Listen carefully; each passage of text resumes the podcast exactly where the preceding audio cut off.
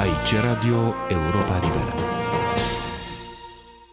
Vlad Georgescu, director al Europei Libere între 1983 și 1988, face un tablou al teribilelor ierni din ultimii ani ai comunismului, când curentul electric se întrerupea pentru perioade lungi, apartamentele erau total neîncălzite, iar presa vremii recomanda întoarcerea la fierul de călcat cu cărbuni. Ascultați în continuare editorialul lui Vlad Georgescu, intitulat Despre frig și oameni.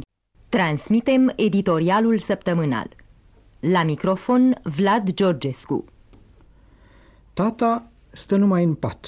Fetița are câte cinci pulovere pe ea și tropăie într-una. Mama nu poate nici să scrie, îi îngheață mâna pe creion. De gătit numai noaptea, când mai au gazele ceva presiune. La grădiniță, vacanță, până la mijlocul lui februarie, încă înainte de Crăciun, tot pentru economie. Așa îmi scrie un corespondent din țară. Temperatura în casă, adaugă el, este de 8 grade.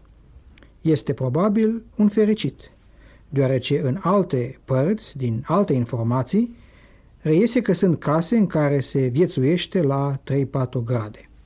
Chiar și hotelele pentru străini au parte de numai 3-4 grade. Uneori se mai ajunge la 12-14, dar și aceasta este puțin insuficient din uman barbar. Suntem oare, într-adevăr, în 1985? Aud și citesc cu stupoare, în presă sau la radio. Circulația automobilelor particulare interzisă în toată țara. Întreruperi prelungite de curent electric.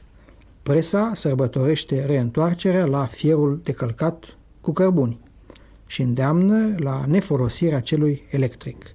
Prize astupate pentru ca locatarii să nu mai trăiască puțin mai bine, puțin mai cald. Echipe de activiști fără milă care vânează încălcarea draconicilor interdicții de folosire a electricității.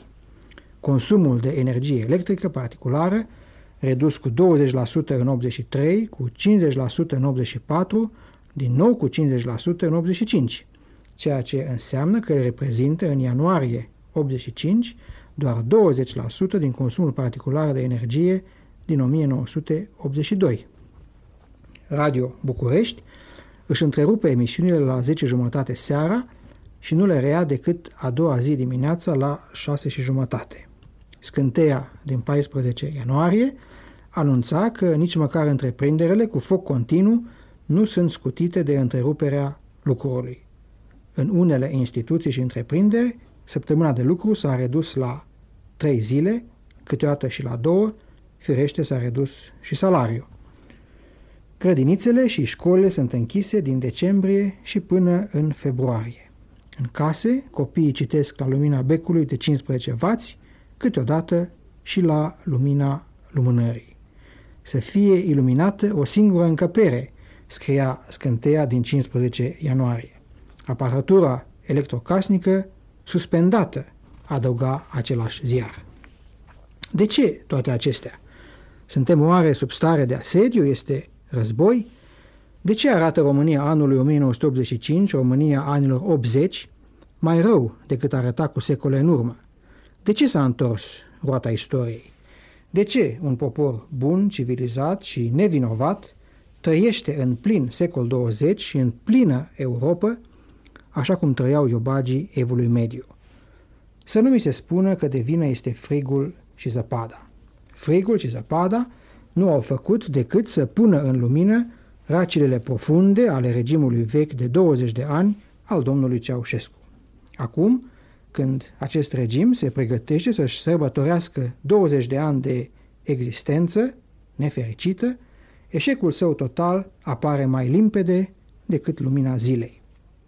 20 de ani de ceaușism au făcut ca cetățenii țării să trăiască mai prost, mai greu, mai lipsit de perspective decât trăiau în 1965.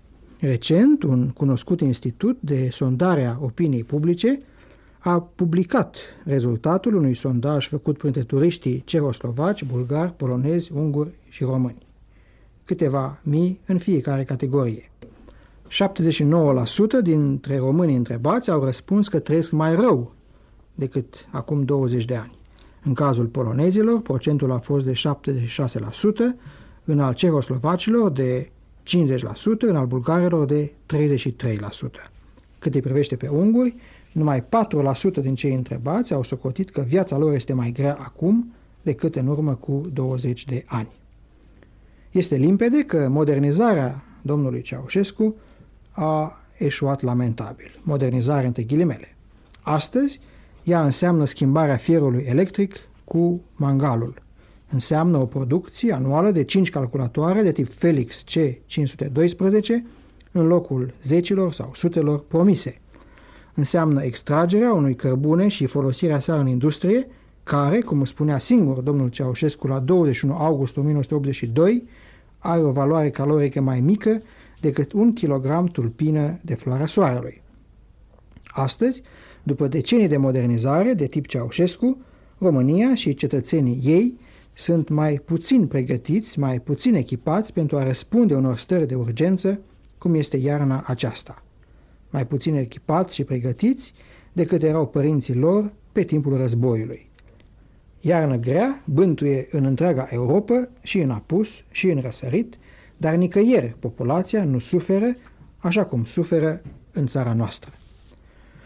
Modernizarea socialistă nu a adus binefacerile anunțate, din potrivă. În timpul războiului, în anii 50 chiar, populația era mai pregătită pentru a rezista vremurilor grele, iernii aspre, secetei, nepriceperii guvernanților. Oamenii se puteau gospodări, își adunau lemne pentru iarnă, se puteau pregăti, pentru că partidul și guvernul, conducătorul, le lăsase încă o margine de manevră. Multe din funcțiile economice ale societății erau încă acolo unde trebuie să fie astăzi, adică în mâna cetățenilor. Acum însă statul, un stat condus de o castă de activiști incapabili, a concentrat în mâinile sale rapace și incompetente toate funcțiile sociale și economice. Și este de ajuns un ger, o zăpadă, pentru ca întregul mecanism social și economic să fie blocat, fără ca populația să se mai poată apăra singură. Nu este vorba astăzi de o criză trecătoare. An după an, viața, cum le place comușilor să spună, a demonstrat că așa nu mai merge, că trebuie încercat altceva. Economia trebuie descentralizată, pământul trebuie dat țăranilor, mica întreprindere trebuie încurajată. Așa fac chinezii, așa fac ungurii și nu mai flămânzesc și nu mai mor de frig. Se vorbește în presa noastră de morții acestei ierni din Franța, Italia, Anglia. Dar cine ne poate spune câți au murit în orașele și satele înghețate ale țării noastre? Cine ne poate spune care vor fi într-un viitor îndepărtat urmările subalinetației copiilor noștri? Ne poate spune domnul Ceaușescu? Ne poate spune doamna Ceaușescu? Ne poate spune odrasla lor, care cu toții trăiesc în căldură și în buibare? La 17 ianuarie, Radio București spunea, citez, Circulația este îngreunată de întunericul prezent în toată țara. Am încheiat citatul. Nu numai circulația, ci ființa întreagă a poporului este pusă în pericol. Șarpele a ieșit în drum. A venit, cred, clipa să ne amintim de cuvintele lui Tudor Vladimirescu, rostite la 1821. Citez. Nici o pravilă nu oprește pe om de a întâmpina răul cu rău. Șarpele, când îți iese în cale, dai cu ciomagul de lovești ca să-ți aperi viața. Căci până nu vine iarna, primăvară nu se face. Am încheiat citatul. Metafora lui Tudor este din nou actuală. Iarna a venit, pe când primăvara. Am transmis editorialul săptămânal. V-a vorbit Vlad Georgescu. Aici e Radio Europa Liberă. Aici Radio Europa Liberă.